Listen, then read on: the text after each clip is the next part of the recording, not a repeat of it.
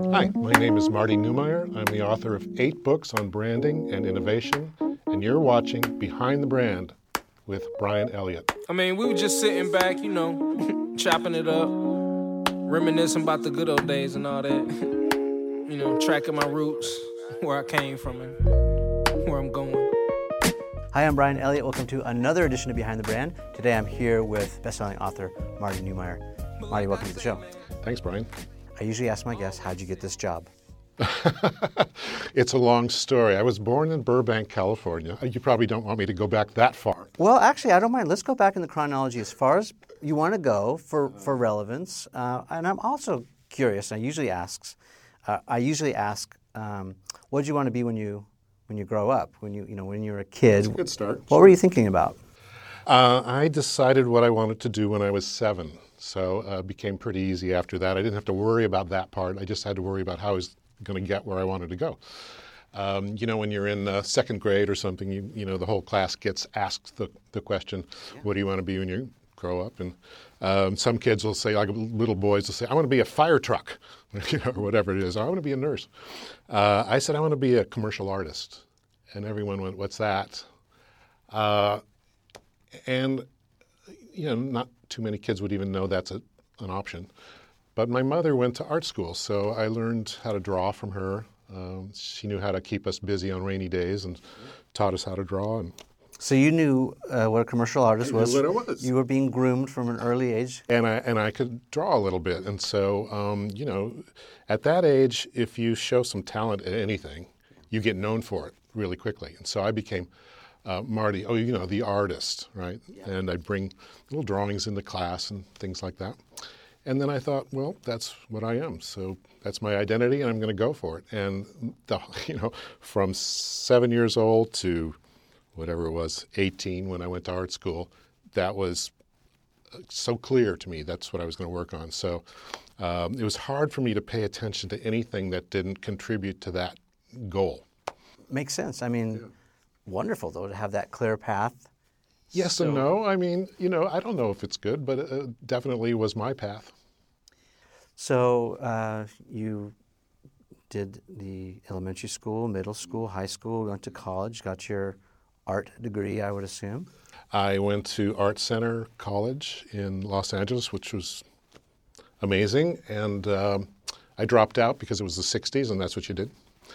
Uh, which was, you know, so so I had a period of maybe four years of floundering around, you know, trying to get my bearings and be a, a what then was called a graphic designer. Okay. So uh, things changed between being a commercial artist and, you know, and then in the 60s it was graphic designer. Um, and, uh, you know, got out there and just found some clients and did advertising and trademark design and all the stuff you can do and um, became what I was hoping to become. I'm having these visions of Mad Men the, the TV series, yes. and you toiling away. Maybe you have one of these stand-up desks, and it's a, at an angle. beginning, I did, yeah. and right. uh, yeah. doing making your pitches and. Kind of. It was after the Mad Men days. You know, Mad Men was that was the days when you had three martini lunches and everything was about getting the client and making the pitch. Uh, my life was not so much about that. It was about doing really good work, and then um, it was, it was hand try- sketching, right? It was graphic design. Well, it's uh, there was a lot of handwork in those days. You did a lot with your hands. It wasn't on a computer. There's no computers. Yeah, I just want to give maybe the younger people who are watching some context that it wasn't just like you know Control Alt Print. You know, it was like you put some well, hours had, in there. Probably you had something called rub down type, and so this was like for headlines in ads you would get these translucent sheets of paper, and I don't know, they cost five dollars or something. You had all, all, these alphabets on them, and you'd place them over a sheet, and you'd rub the type off of that and peel it up, and there would be a letter. That's your font. That is your font, and and you would like maybe do the whole headline with that. Yeah. And how many fonts did you have to choose from? Was it oh big array? maybe not as much as now, but probably a couple dozen good ones. You know. Yeah. So yeah, a gothic. But here. that's the kind of stuff you'd be doing. A lot of handwork, uh, which was you know time consuming and silly. Uh, so computer really helped that. But also, I think in those days when you were drawing more, um, your compositions would be better because you, it took more time. You're thinking You're using your hand and your brain together uh, to make things look beautiful. Um, now it's a bit different, um, but I'm seeing a lot of really good work coming out today too. So the one thing that the computer did was teach everybody about typography like five times as fast. Right. Typography is a very uh, at the time nobody even knew what a f- the word font meant. Right. That was it, the public didn't know what that was. In fact, designers didn't use that word font. They used typeface. So you learn your typefaces. You learn um, what characters look good together, what sizes work, and it's all very fiddly, uh, sensitive stuff. And you really need to train your brain. It took me maybe ten years to get to be expert at typography, and now people can learn it in a couple of years because uh, they can try so many things so quickly. And if they're uh, if they have good guidance, good mentoring, they can learn how to make beautiful typography very quickly. In the old days, you have to pay for every bit of type that you bought for your client. So it could be, you know, thirty dollars for a little paragraph, and if it didn't look good, you had to pay it again. Yeah, it's like licensing licensing music, right? Yeah, that's right. So um, much easier now. Uh, eh, you know, things things change though, and a lot of the uh, of the talents that um, that I had would be probably better used today uh, working in, oh, I would say, uh, web design maybe, or or maybe maybe video. Video with a lot of graphics in it. That would be probably what I would be doing today. Let me ask you a little bit more about typography because it's so interesting to me. It's, it is an art form, um, and probably you know as I kind of dream back into the different eras, some typefaces are very distinctive, right? Like you know um, 20s, 30s, 40s. Every period sort of has its typeface, right? In, in yeah, they, there are styles that you, so stylistic periods you go through, but in in in most typography, it hasn't really changed since the Renaissance. Interesting. I mean, if you open a novel, it'll probably be set in Garamond or something, which was probably 1600s, something like that. Uh, but in the 1500s is when most of the reader typefaces that we like to read were invented. And, And we're I'm- still using them today. Nothing has changed. yeah, I'm thinking about ads, billboards, Yeah, headlines and yes, books, Yeah. magazines. There's always a fashion to that. So along those lines, because I know a lot of people watching, they're they're either you know managing a brand or maybe they're helping. They're on the design team. Mm. Talk to us about what designer. What what do we get wrong about choosing the right typeface, the right font um, for our brand? How do we how do we figure that out? Well, work with good people Yeah. uh, and uh, be humble about it. How do they know? Um, I think it's something you start learning when you're in school, if you go to a good school, and uh, it takes uh, a real eye for it. Is it about symmetry? Is it about what is it about? It's about restraint. It's like good acting, right? I mean, good acting is so subtle, doesn't look like acting. Typography is the same way. It shouldn't get in front of the message. It shouldn't be between you and the message. You shouldn't look at it and go, wow, I love that typeface. That's really cool. It should just be, oh, I get it. Or, oh, hey, I'm excited about that information. So anything that gets in the in between you and the, the outcome that the designer wanted is a problem. So it's usually restraint. So uh, that's hard to learn because it's really easy to say, "Ooh, I want a feeling of a fiesta on this headline." Yeah. No, resist that. Res- totally resist it. Yeah, Go very more confetti. understated. More confetti. Yeah.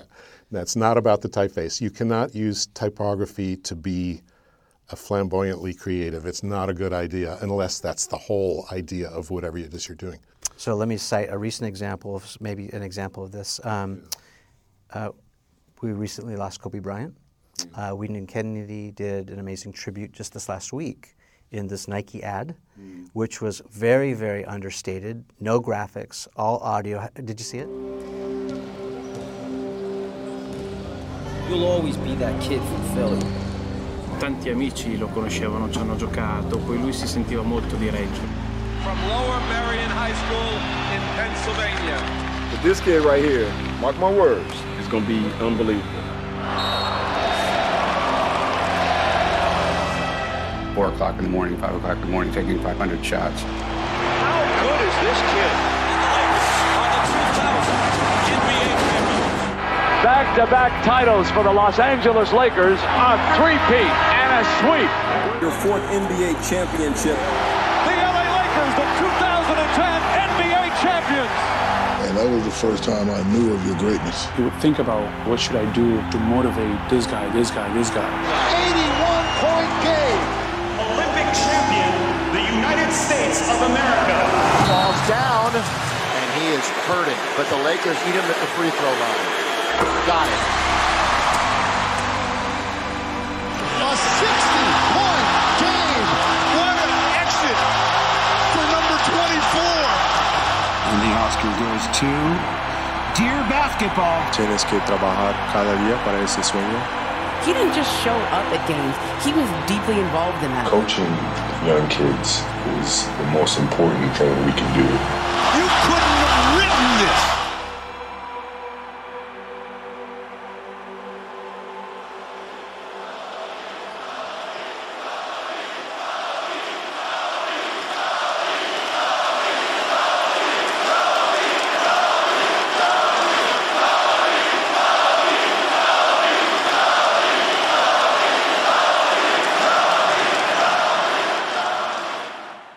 Being small and having a lot of space around it, it seems momentous, right? Yeah. It seems very important. That's something that a lot of people don't get. White space makes things important. It makes things serious. Uh, it also makes them friendlier. Putting more on a page or on a screen does not help. Usually, Yeah, usually it makes it worse. Yeah, because there's there's nothing else to focus on, just the words. Yeah, it's just that, and it just seems so important. So a lot of that um, got sort of figured out in the 30s, 40s, 50s, 60s, where the people, really good designers, would use understatement, a lot of understatement, a lot of white space, and it just blew people away. So do you think most design then, just going to the other side, is, is too garish right now? Yeah, it's always too garish. Yeah, most design is too much. Uh, it's not organized well. It's not thoughtful. It's not restrained. Um, it looks messy. You know, that's the worst thing is messiness. Messiness, um, unless that's your whole idea, is to be messy. Uh, it's not good. How about color? How much does color influence? Uh, that's a good question. A lot of people think color is super important for design. Um, it can be, but color is very um, personal to people. Like, you can't just say, oh, red is going to be the best thing for this. Well, some people like red, some people hate red. So, you know, it has, a, it has its place, but I would say it takes a backseat to um, form. The form of something, the shape of things, is way more powerful than color. And uh, So what do you mean by the shape of things? Uh, well, the, the shape determines what it is, like a, a letter, the letter B, right? So, um, how do I know that's a letter B? Because it has a form that I recognize. It has a line into half circles. Uh, that goes right into our brains. Whether that B is in red or yellow or blue or some, you know, gray, hardly matters to um, our understanding of it. It may affect the emotion we feel. But um, controlling that for a whole audience is difficult. And I, I learned this from testing designs with audiences. So I was one of the few designers in my generation to actually test things. And this happened when I was doing a lot of um, packaging. I was doing packaging for software packaging, software products um, in the uh, in the 90s. Uh, and Apple was one of my clients, and we had a big job of redoing all their software packaging. So very important to them, and they they wanted to get this right. well, yeah, and when you bring up Apple, I can't think of anyone who was more attention to detail on fonts than Steve Jobs, right? Steve Jobs got, had that calligraphy class when he was going to college, and it like stuck with him. Um, I have lots of stories about Steve Jobs and typography, but uh, we, we won't go there now. But yeah, I mean, it's important to them. This was a period when Steve Jobs was out of Apple, he was in exile, um, and they were struggling with what is Apple? We're not doing really well anymore. Um, we don't know who our audience is. We don't know what our place is in the world. And we think that we need to be more corporate because we're losing out to companies like Microsoft who are selling tons of software to corporations. We need to be look a little more serious. And so they had done a lot of packaging uh, packages uh, for their software that looked corporate and not in a good way. And it wasn't working. So uh, we got the job to redo it all, 15 products. So it was really important to them. It was all their product line. So they said, um, whatever we do, we need to test this. We can't just like take a guess. We're, we're not going to go with your gut feeling, or we're not going to go with our gut feeling. I said, great, this is super. So we put in a budget for testing. Would you do focus groups then? No, you know, people say focus groups a lot when they think testing. Um, this is something to really be careful of. Focus groups are a bunch of people sitting around a round table uh, where they get to express their opinions, and it's not a good venue for um, deciding what's good in you know in the marketplace because what happens is uh, first of all they're not experts. Second of all, they don't even know their own minds. They usually don't know what they really think or how they actually behave when they're shopping. Right, and they may be just telling you what they think you want to hear. Exactly. They want to be, you know, uh, critics. And, and what happens is one person at each table, every time you do one of these, uh, will take over the conversation, and that'll be the answer for the whole group. And it'll be different from each, each one will be different. She's the lead juror. So here's the secret about focus groups they were designed to focus the research. That's all. If you don't know what to research, you get a focus group together to find out what to focus on. It's not a, it's not a way to judge work uh, before it goes into the marketplace. If you want to do that, you have to judge it in a what we call a, a near life situation. So it'd be like, um, in a, like in our, in our case, in a store on a shelf with actual customers shopping for that sort of product. Like experiential. Experiential testing. Yeah, you're doing it. Right. And so what you do is you take, um, you get two or three different uh, options and you put them on a shelf. They look like they're finished. Uh, they're in a situation uh, exactly like the one where customers are going to experience it. Yep. So, uh, and then you talk to them, and you never ever ask them which one do you like. That is, like the, you're right back in the focus group syndrome. You say, which one did you see first? Good, right? Because there's competition on. There's a lot of clutter in the in the store. Uh, which one did you see first? Why do you think you saw that? Well, because the bright yellow just popped out. Well, this one's yellow too. Why didn't you see that? Oh, yeah, it's not that. It's because of the yellow and the blue together. They look great. And mm-hmm. and then okay, so that one that you that you like, what do you think that does? What is it for? And if they can't figure that out really quickly, you've got a problem, right? Um, so you, you have questions like that, and if you ask, hmm, I don't know, 20, 30 people, and you start getting the same answers, you, you, it gets through to you, right? So what what we would do, like with Apple, is we'd go to the store, talk to a bunch of people, and have our clients hanging around pretending to be shopping and listening, and we'd be taking notes too. Um, and at the end of that session, we would know really clearly what we had to do. And once we learned how to do that for Apple and other companies, um, we were able to increase sales by three to five times over the previous packaging just by you know paying attention to the right things and then asking people like yeah. talking to them. Um, huge. And and I learned a lot about typography uh, in the real world uh, f- from that setting too. I'll give you one example.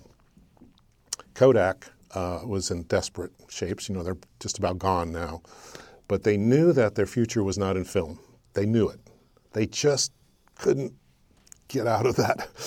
You know, I mean, they're making money at it. So, so but they did start doing um, digital imaging, and we got the job to do all their software packaging. And they were like Apple, saying, "Look, this is really important. We need to get everything right, including you know typefaces and imagery and all that, because it's do or die for us." And I said, "Right. So let's let's just take this slowly." And um, so we we worked on a bunch of uh, ideas. Uh, we tested those. Idea being kind of a, a, a, graphic that would get your attention and express something about the software. And we got down to where the, we knew which image was going to work, but um, they said it's it's the logo of, of the, the the way we treat the name of the product. How do we know that that typeface is going to be the best typeface, like in a sales situation? I said, you know, that's that's getting pretty nitpicky, but let's let's look into that. So well, so let me just pause and ask you: Had that logo been in existence? It was like a hundred-year-old company, right? Well, the logo in this case, um, I'm using logo in its original meaning, which is a logo type. It's a, um, um, a product or a company's name that's done in typography and not as a symbol. Not the mark.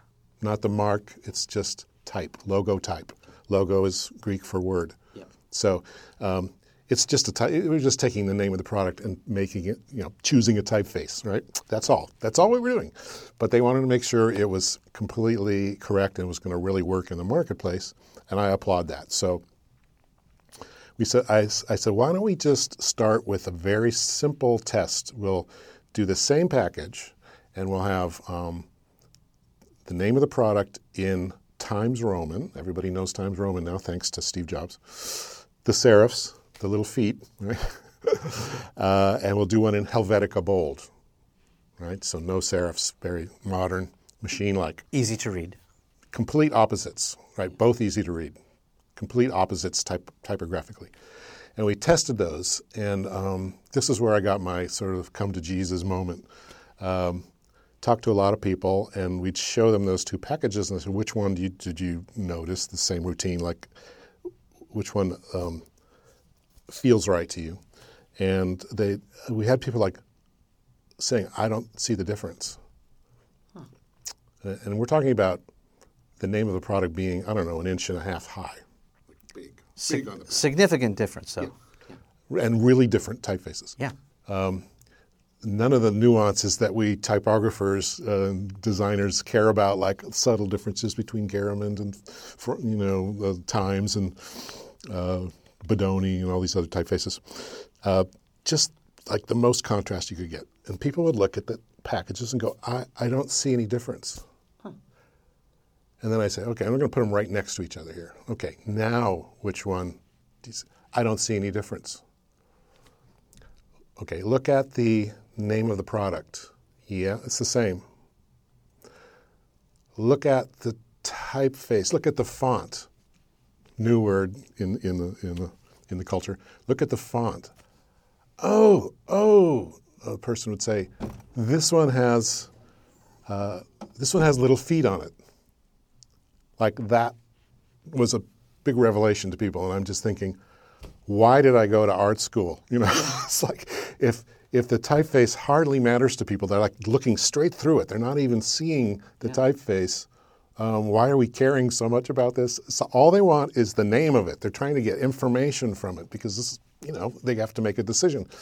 Um, Just the facts, ma'am. Yeah, and so that was like a wake up call for me uh, in in uh, you know really trying to learn what people care about as far as graphics and how they understand um, communication, you know, print communication uh, because we all thought it was all about nuance, and obviously we were wrong. There's important stuff to care about, but that the differences in typefaces is probably not the, the main thing. Yeah, I mean it's like a Maslow's hierarchy of needs, needs kind of thing. Like typography, not at the top. Yeah, I, I just want to know what it what is. Am I lo- what am I looking at? What does it do? What am I responding to? Um, and we we are as designers, we were never taught to go back to first principles. Like what's the psychology of understanding print communication? And what do people have to what are they going through? What's important? What's not important? Uh, what sells? What the, you know all that stuff uh, i had to kind of relearn. So i was probably 40 years old at this point you know been, been doing this for uh, 20 years uh, and and decided just to kind of look at it fresh and, and, and relearn all this stuff. And in doing that I got a lot of great insights into uh, design. I started a magazine called Critique, and we started look, looking at things more objectively for designers. Um, and we did that for five years. We put out a premium magazine called Critique. And uh, at that stage, after five years of that, um, a big shift happened in the uh, economy, and everything collapsed for me and a lot of people around me. So we had the dot com bust, we had 9/11 and a recession in rapid order, and uh, you know I lost two companies, a magazine and a design company, and had to reinvent myself. Um, and that's when I started thinking about, you know, I've been addressing designers a lot, trying to help them understand business, and it's been rough. Um, they resist, right? They want to be artists. Um, so I decided to just do sort of George Costanza I'll do the opposite. I will not talk about I'll talk to designers. I'll talk to business people about design, and that worked that worked beautifully. So I wrote a book called The Brand Gap, and that was the beginning of what I'm doing now. So I, I wrote that book about um, the, the, the, the gulf between what companies think they're doing and what customers think they're doing, right? And that's a big gap, and companies can fall into that gap and die. So it was about uh, how do you get your strategy and customer experience to match up, to link up, so that you're actually doing what you say you're doing and everyone understands you, because it makes a huge difference in how you're perceived and how successful you are. So uh, that became the start of the eight books that I've written so far, and then that will continue. So you wrote this book. You literally wrote the book on brand. Uh, I have a lot of brand questions. The show is called Behind the Brand. Mm. So um, the whole intention was to pull back the curtain and kind of reveal um, the people, the strategies, the ideas, um, and the execution behind some of these um, iconic brands and people who, in my opinion, are brands. Um, personal branding has become a big thing, especially in the last few years. Uh, it wasn't that big when we first started the show. Um, what I want to know is first, can you break down the definition of what branding is, a brand is? I want to talk about marketing and advertising. Let's start with brand first. How do you define what a brand is? This is important. This is where people go wrong right away. They they misunderstand what a brand is here in the uh, in the 21st century. Um, it's more than a logo. See, this is what people don't get. They think of you know a brand as something you stick on like like branding a cow or something. And we did start there, you know, ten thousand years ago. Uh, but now a brand is much more. So the way I define it is a brand is a person's gut feeling about a product, service, or company. And I'm choosing all those words carefully. So it's a gut feeling because we don't make our purchase decisions in a logical way, even though we think we do. Mostly it's we use intuition. We use uh, our emotions come into play. Uh, we try to be as logical as we can, but it's a gut feeling, and we don't understand everything about the products that we're buying. We're just going with our gut. Um, well, so built into that sounds like there's an assumption of an awareness. Yeah, so you have to has to be. Yeah. So you have to see. There's the, no brand without awareness. Right. So you have to see the ad. Basically, if, if the product, you have to hear the name.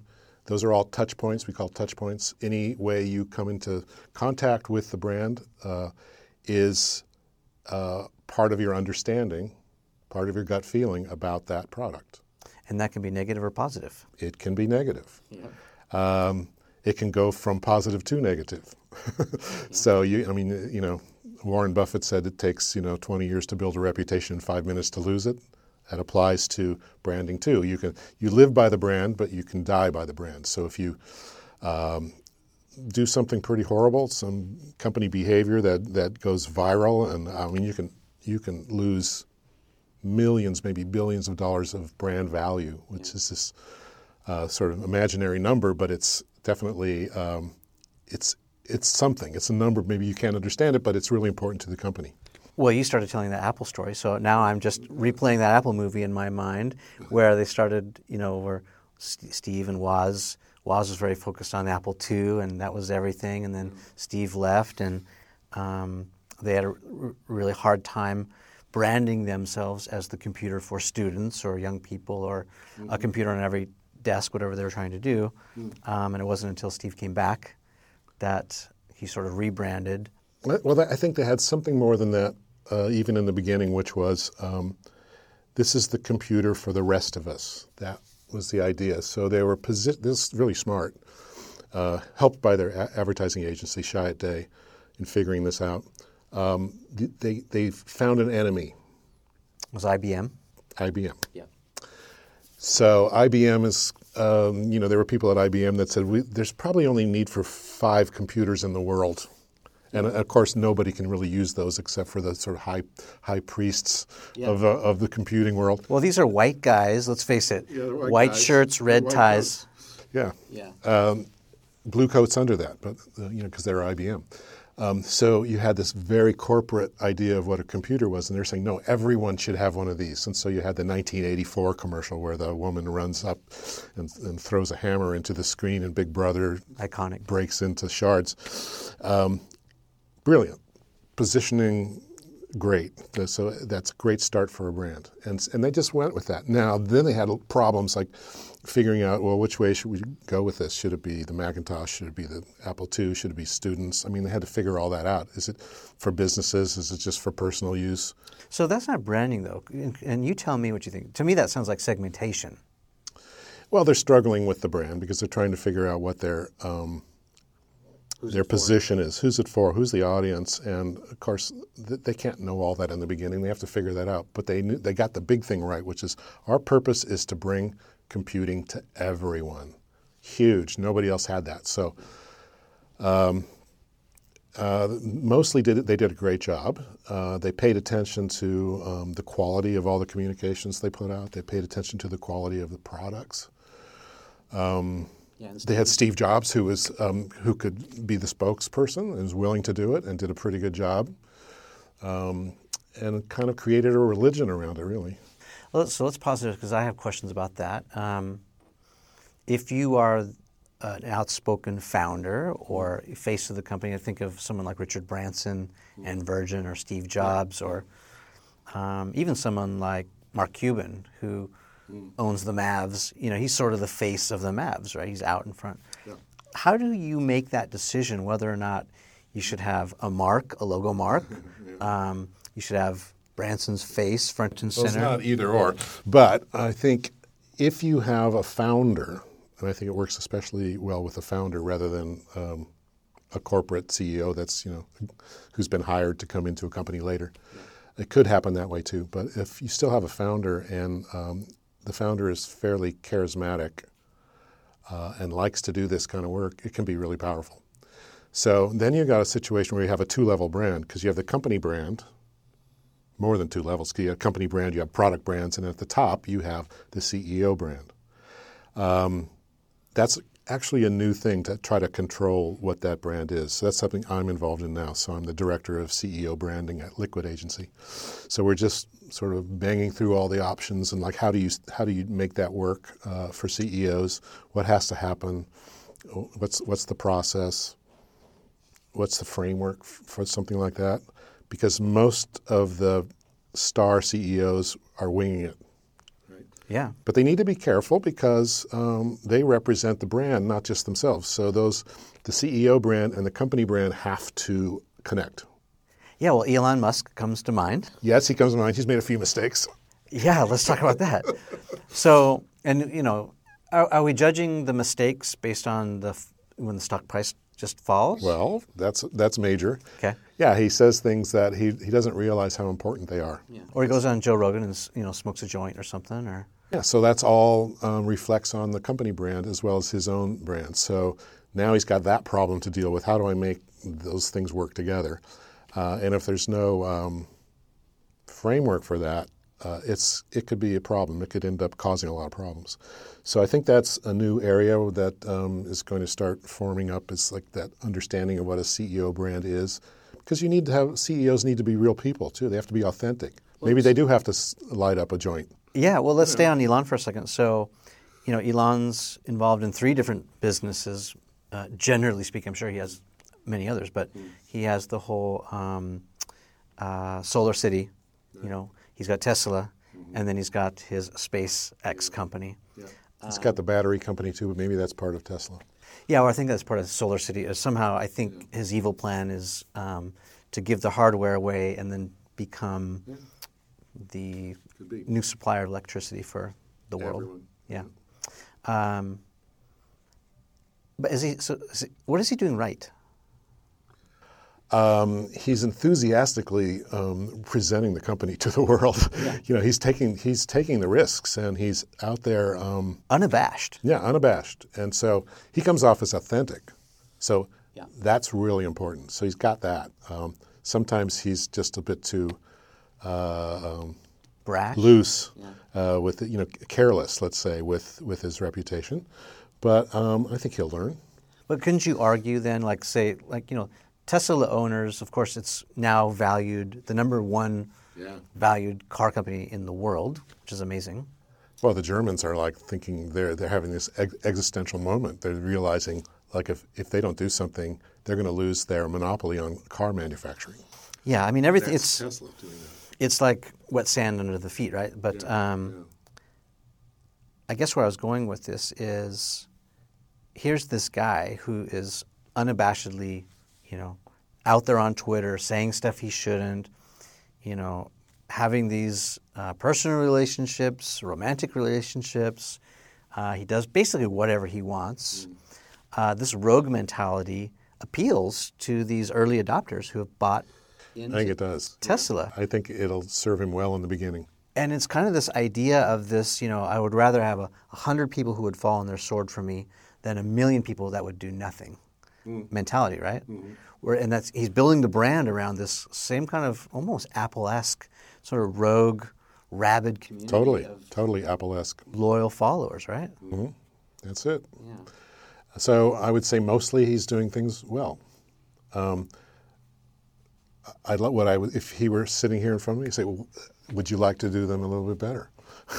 what can we do to improve your uh, batting average? Uh, because you've got the basics, you've got the basic skills, the basic, basic impulses, Yeah. you got the vision. Um, how can we make that? How can we bump that up like five times, ten times? But you know, in bowling they have those little railings you put up for your eight-year-old. Yeah, we need those for him. But can but but would he allow those to go up? I mean, would that ruin his brand? I don't know. I'll speculate a little bit. Um, it could, yeah. Well, would you- Depends where you put those uh, those guardrails. If you put them in too tight, yeah, it becomes boring, and uh, people sense when someone is being real and when they're not, and that's very important to uh, a founder brand. Is you have to be real.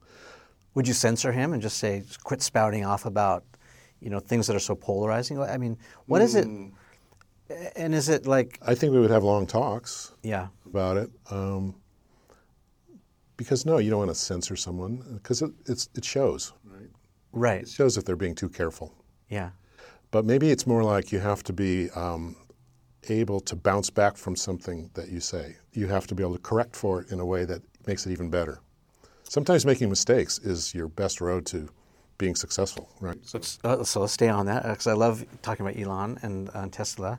So did you see the Cybertruck launch? Did you see any of that? No, I didn't see that. Okay, so here's what happened. Sure? Yeah. Oh my god. Well, maybe that was a little too hard. Should we try the Sorry? It didn't go through. Let's so that's a, that's a plus side. Let's try the Right? right. Try that one, really? Okay. Sure. Oh, man. It didn't go through. All right. Eh, not bad. Uh, room for improvement. The Cybertruck is the ugliest design thing you've ever seen, and many people made fun of it for like being something you'd like some high schooler would design in some like old QuarkXPress esque kind of uh, software program. It's just like the ugliest thing you've ever seen. Really bad uh, CG. Yeah, it was terrible. Uh, the design is interesting, but it's it's very awkward, bulky, and not attractive at all. Is that on purpose? That's the question. So is Elon a genius because that was done deliberately to sort of really polarize people, um, or was it just like I'm doing? Uh, so when I was at the studios, I heard anecdotally the story about SpongeBob SquarePants. Do you know the cartoon? I've seen it, but I don't know the story you're talking about. As the story goes, um, some of the production people and artists were saying, you know what, kids will watch just about anything that's if it's a cartoon. They could watch a sponge. They would watch a sponge that talked, and so they designed it and launched this incredibly successful franchise, SpongeBob SquarePants, on that premise. At least that's the lore. Right. But the premise isn't the reason it's successful. That just happened to be how they got to it. Right. What's successful is it's just so surprising, Yes. right? It's so odd that it stands out. So you're onto something super important with the truck. As I haven't seen it, but I can tell you from, you know, okay. So so so think about it like this. I think more people are, are familiar with the Prius. Yes. Also Which- very ugly, Yeah, but not as ugly as it was. and definitely not as ugly as the Cybertruck. Right. However, it didn't start being ugly. It started looking like a Corolla or something. Like the first uh, iteration of a Prius was really ordinary and boring. It looked like you carved a potato up, or maybe a bar of soap. It was. It was simple. Um, the problem is, is you're trying to say that this car that looks like every other car you've seen is special, right? So you don't want that. You want something that's really different, and I would say that if it's super different, maybe it needs to be a bit, bit ugly, um, or at least challenging to your tastes, right? And then people will say, "Ooh, that's weird. Um, why is it like that?" And then you have the opening to say, "It's like that because it has to be." Right? it has to be like that. Uh, and then people go, oh, oh, because oh yeah, it's hybrid and maybe I don't know something to do with aerodynamics. Who knows? They don't. It doesn't matter. Right. The main thing is is they see something that stands out and they connect it with something good, and then that ugliness turns into beauty in a in a kind of weird way. Is it like the concept of anchoring? You know, like you, you something's established and you know it relative to everything else. Yeah, could even be a price. You know, um, if a price yeah, is the same. It's it's it's more just it's branding is all about um, differentiation. Like it's built on differentiation. If you don't have something different to offer, who cares? It doesn't matter. If it looks like everything else or it acts like everything else, then the only way you can win is on price, really. And that's that's just uh, you know you're just competing away your profits with other companies. You want to be completely unique and win on that basis. Like we're unique. Now judge us based on what we are, what we want to be, not on you know what other people. So he launched the Cybertruck, and then during the whole launch, which is the ta-da moment, mm. he touted the fact that these windows were virtually indestructible, oh. and had his designer friend throw a steel ball, which they had previously determined, you know, uh, was not going to break the window, yeah. and because of physics or whatever. He hucks this thing at the window and it shatters. Oh. and you know, you talked about uh, CEOs being able to react well. Yeah.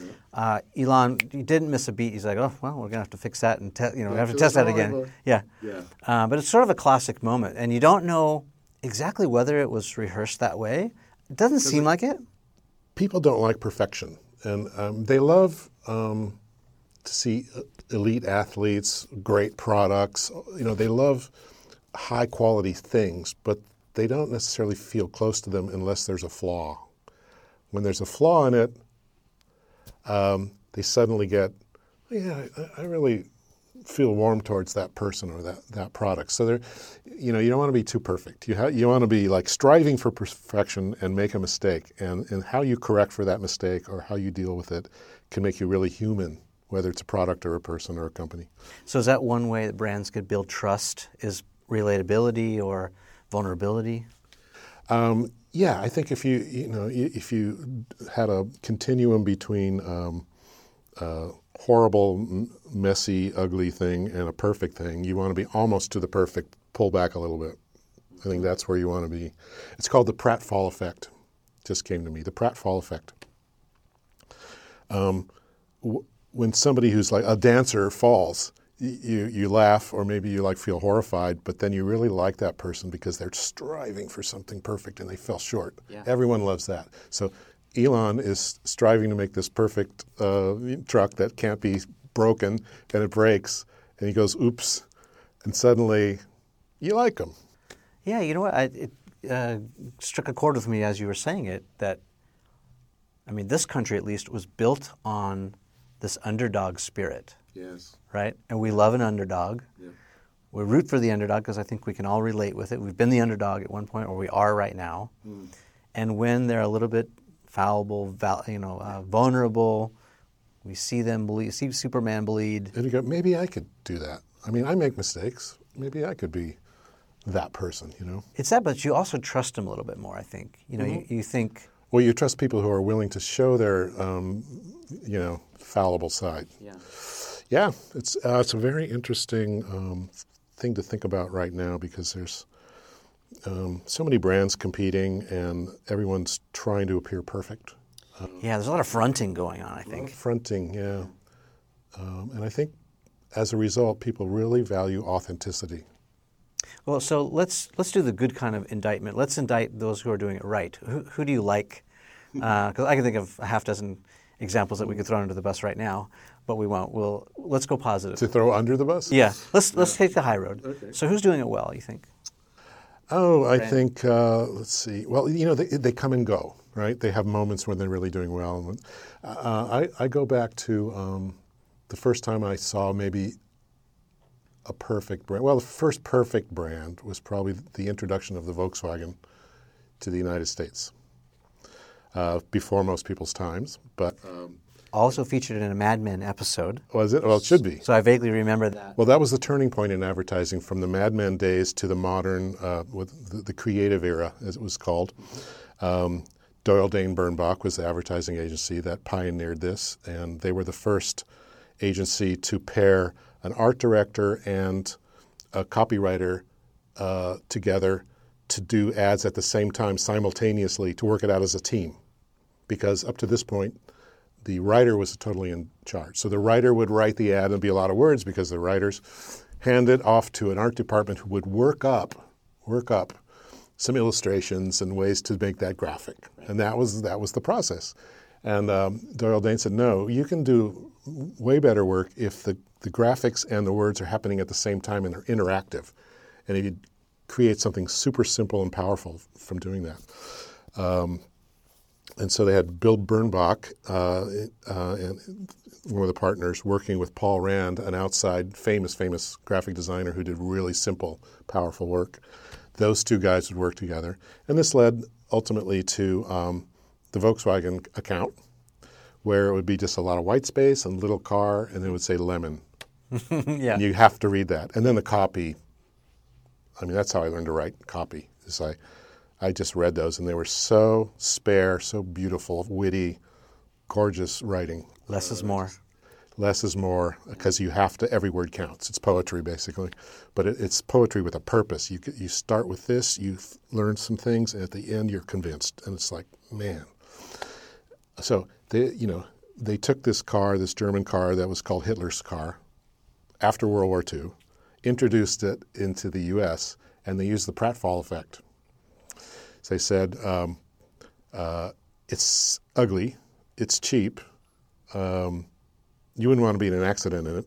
There's no engine in the front to protect you. It's just a trunk. Right. Uh, how are we going to sell this? Uh, they sold it because it was ugly. So they just basically said, um, you know, ugly as skin deep is what they said. Yeah. So- fun fun fact: '69 Beetle was my first car. No. Yeah. Really? 69. So it was a little bit, that was with the bigger taillights. That was getting really refined. and Oh, the bigger taillights weren't until '70, so they were still smaller. Smaller ones, yeah. but bigger window, uh, 1500 cc engine. you know. hardly anything changed. It was the same car, right? So, so um, uh, the car itself was not an amazing piece of machinery, right? It was r- really simple, but um, it was cheap to buy and cheap to maintain, cheap to run. And you lift it up the back, and there's the engine, and everything is right there. So if you want to f- fix it, you can fix it yourself really easily without taking anything out to get to anything. it's all right there. So I bought mine. Yeah. So that was the first one. And then later, um, the next car that was introduced really well, I think, was the Mini. So that more recent. Uh, everything about that car, including the design of the car, I think was just about perfect. And the way they they masterminded this thing. I mean, they they they had a, they hired a great designer to do the car. Um, they had a really good up and coming agency that uh, created ad campaigns that were like none others. So they didn't do- any TV advertising because that's fake. Basically, that's what the other guys do. Um, all they did was uh, they pulled stunts with the car. So they would do things like they'd drive the car to a shopping mall and put it in the middle of a plaza, and then they'd put a giant trash can next to it or something that would show the scale. Right. Like the trash can would be way bigger than the car, and you'd see this little car in the big. Um, And there's a lot of product placement for that car, like in the Italian Job with uh, the whole movie. Mark Wahlberg, I think was that movie. You know, and they, they drove it in and out of small they, doors. They used sort of guerrilla advertising, which was really cool. They used billboards. Can I ask you about product for a second? So, um, one of the ongoing debates, and this is what um, Seth kind of also helped me think about. Um, he wrote that book, This is Marketing. And one of the debates we had was do you have a logo or do you have a brand? And, and so it's sort of been an ongoing debate. I ask people who you know manage or run brands what they think. Um, how do you evolve from a single product? Do you watch that show uh, Shark Tank at all? I saw it once. I thought it was kind of dumb, but my mother loved it. Interestingly, That's right. she doesn't care about business at all. Popular show. It's been on for like ten years, and sort of a common thing that the sharks will say is, "You don't have a company, you know, you have a product." Right, and so it's just like a single product line. They invented something, um, and it's not a brand. Right. Well, so that that was my that's that was sort of my claim to fame as I introduced that concept of um, uh, your logo isn't your brand. You got to think way bigger than that. Your logo is a symbol for your brand, and it should bring up a lot of feelings about the brand. But Well, so how do you get there? So how do you know? So let's say I invented something. Um, it's it's easy to go to a, a big brand like a Starbucks or a Nike or an Apple or you know one of these other bigger established brands. Go, oh yeah, yeah, yeah, that's a brand. But like, let's say I invented something tomorrow. Um, how do I know that I have a brand or if I just have a product? Okay, so as I said, the brand exists in the minds of customers. They determine what your brand is. You give them the raw materials that they build the brand out of, but it's their brand. So I need to have some sort of awareness. So it's out in the market. Okay. Well, presumably you've built that product or that service with a group of customers in mind, and they were involved with you somehow. And if you're if you're just doing it alone in your garage, then you still have to get through that step of I have to introduce this to people who might be my loyal customers, and and get them on my side. But it's much easier if they're involved in creating that thing. Like you're you're talking with them the whole time. You're trying it out with them. You're testing, and they're telling other people, and you're building your tribe. How do I how do I determine what my brand is? I mean, I have a lot of my own ideas, but I'd like to hear it from the Godfather. Uh, kiss the ring if you've got one. Um, So, yeah, so so um, you know, the, you do have to come up with a name for it, um, but it starts with understanding like how you're different. Really, that's your name. Really should be based on you, your idea for your difference, your your differentiation. So, um, if you've built something that's a Me Too product, you're kind of dead in the water. You're just never really going to get there. You have to go back to square one. You need a product or a service that, from the get go, is different and, and serves a different audience or different needs for a same audience, right? And if you don't have that, you don't have a place to stand. You're going to be just competing with everybody else. So you could have a great logo, great name, great packaging, great product design, whatever it is, service design. Uh, but if you're competing with other people and customers can't really see the difference between them, except for those surfacey details, how are you going to win? You- You're basically going to have to just work twice as hard and probably lower your price. Can we case study a little bit? So um, I'm a fan of this fan of this brand, um, but I think they are struggling. And let's stay on the automotive category. Acura. Okay. To me, Acura is a struggling brand. I don't know who they are. I don't understand what they stand for. As a marketer, as a brand guy, I think I understand what they're trying to do. Oh, they're trying to compete with Mercedes and with Lexus and with BMW, um, sort of that high, higher Yeah, it's a luxury car. luxury car. But it's a luxury car that belongs to um, a non-luxury company. Right, and it's also performance. So they even have this, you know, uh, supercar called the NSX, which is like a Lamborghini or um, So a Honda Accord is the highest end of the you know the regular Honda line. People say just get that; it's much less money than an Acura, and you're getting almost the same car and a lot of the same parts. yeah. So when that kind of news gets around to people, even if it's not true, they go, "Yeah, I'm not going to pay extra. It's just a Honda. Everyone knows it." So that's interesting. You just kind of said it. You know, I'm, are you willing or not to pay extra for it?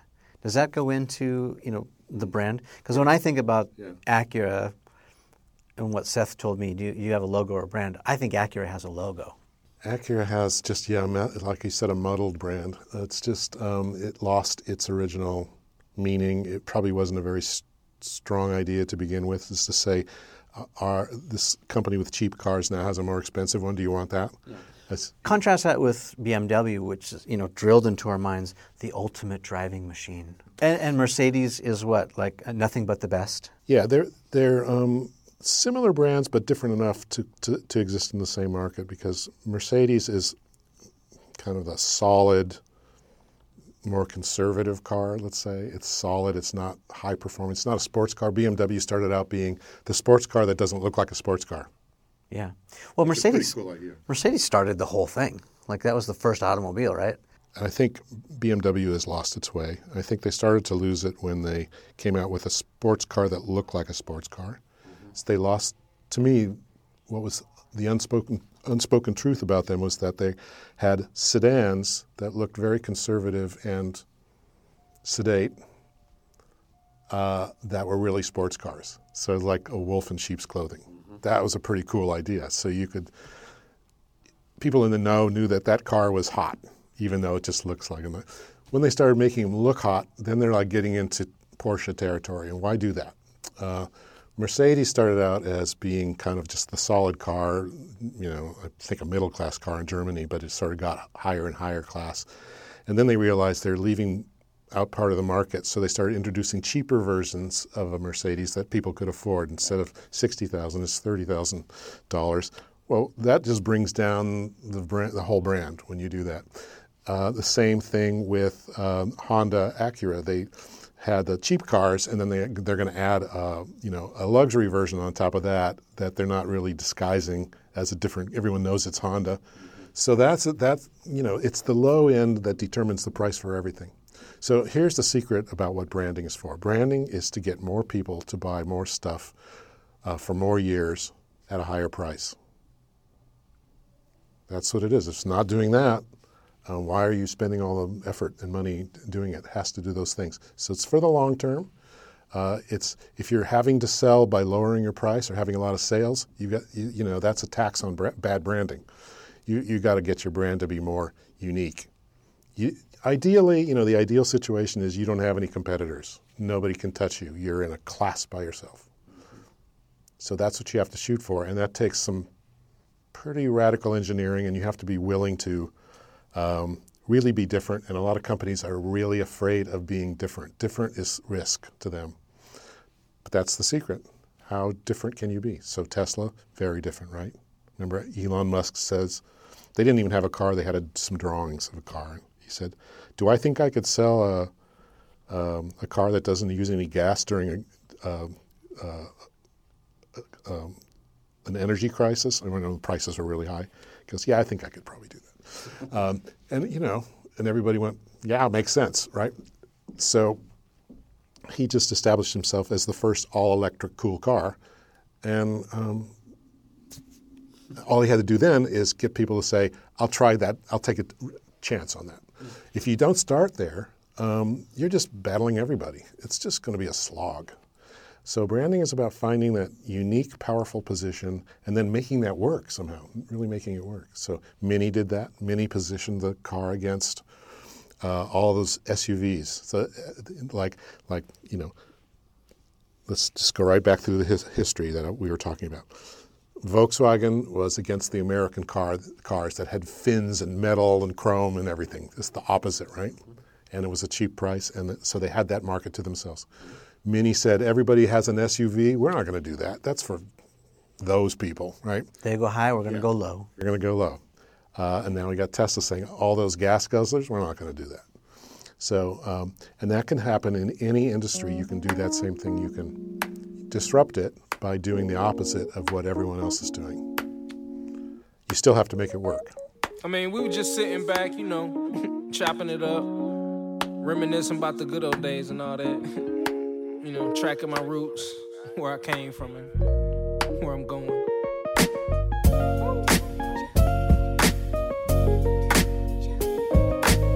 But like I say, man, always said it. It's not about the destination.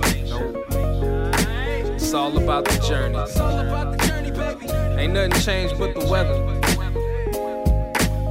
The dangling carrot that hang from the rear view. Uh-huh. Your dreams in the past ain't nowhere near you. Backseat drivers got nothing but two cents. Shotgun riders too biased, they all liars. I should get an A for effort, I'm too tired.